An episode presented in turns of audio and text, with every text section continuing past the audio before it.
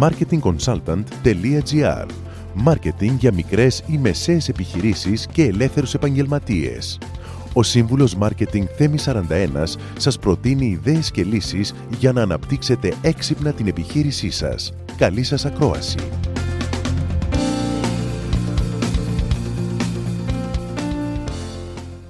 Πάμε να δούμε μερικά tips για αποτελεσματικό ε, newsletter campaign ε, το 2020.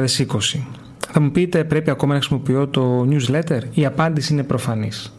Ε, το, τα emails δεν είναι νεκρά και δεν πρόκειται να πεθάνουν τουλάχιστον όσο αφορά το, το προσεχές μέλλον. Είναι ένα διαφορετικό μέσο, ένα διαφορετικό μέσο προώθησης. Δεν έχει σχέση με τα κοινωνικά δίκτυα.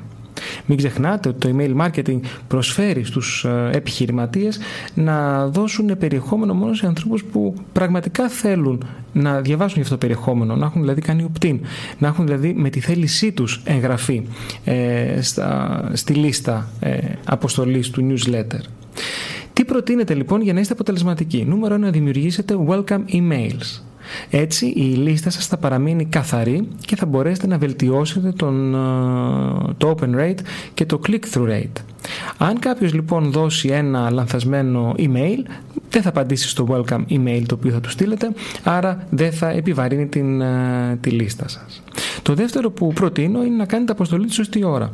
Θα πρέπει να δείτε την ώρα που η, το κοινό σας ανοίγει τα emails. Βεβαίως υπάρχουν πάρα πολλές εφαρμογές όπως uh, Send Time Optimization uh, features που μπορείτε να χρησιμοποιήσετε και από μόνο της η εφαρμογή που θα στείλετε το, το newsletter μπορεί να σας πει το κοινό σας τι ώρα ε, ανοίγει το newsletter. Συχνότητα.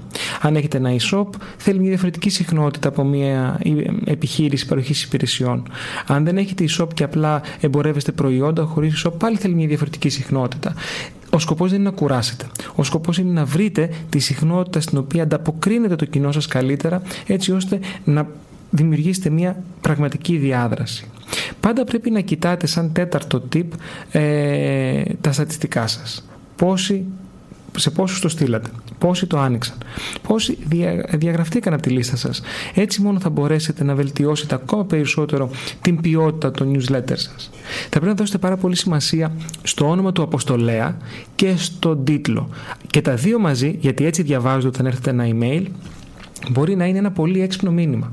Μην ξεχνάτε όμως ότι ο τίτλος, σαν έκτο tip, είναι αυτός που πραγματικά θα οδηγήσει τον χρήστη στο να ανοίξει το newsletter.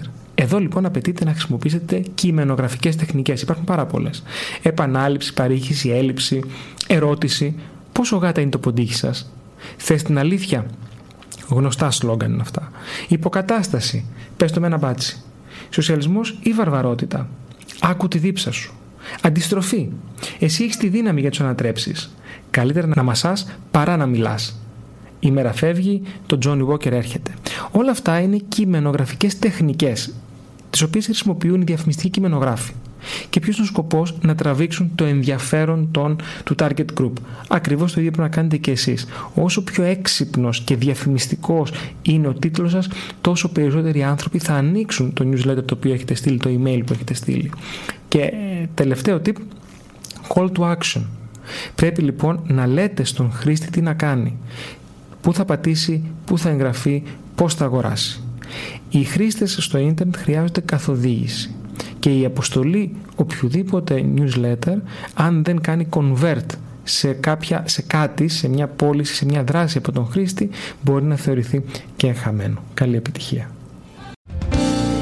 Μόλις ακούσατε τις ιδέες και τις λύσεις που προτείνει ο Σύμβουλος Μάρκετινγκ Θέμη 41 για την έξυπνη ανάπτυξη της επιχείρησής σας. Ραντεβού με νέες προτάσεις σύντομα.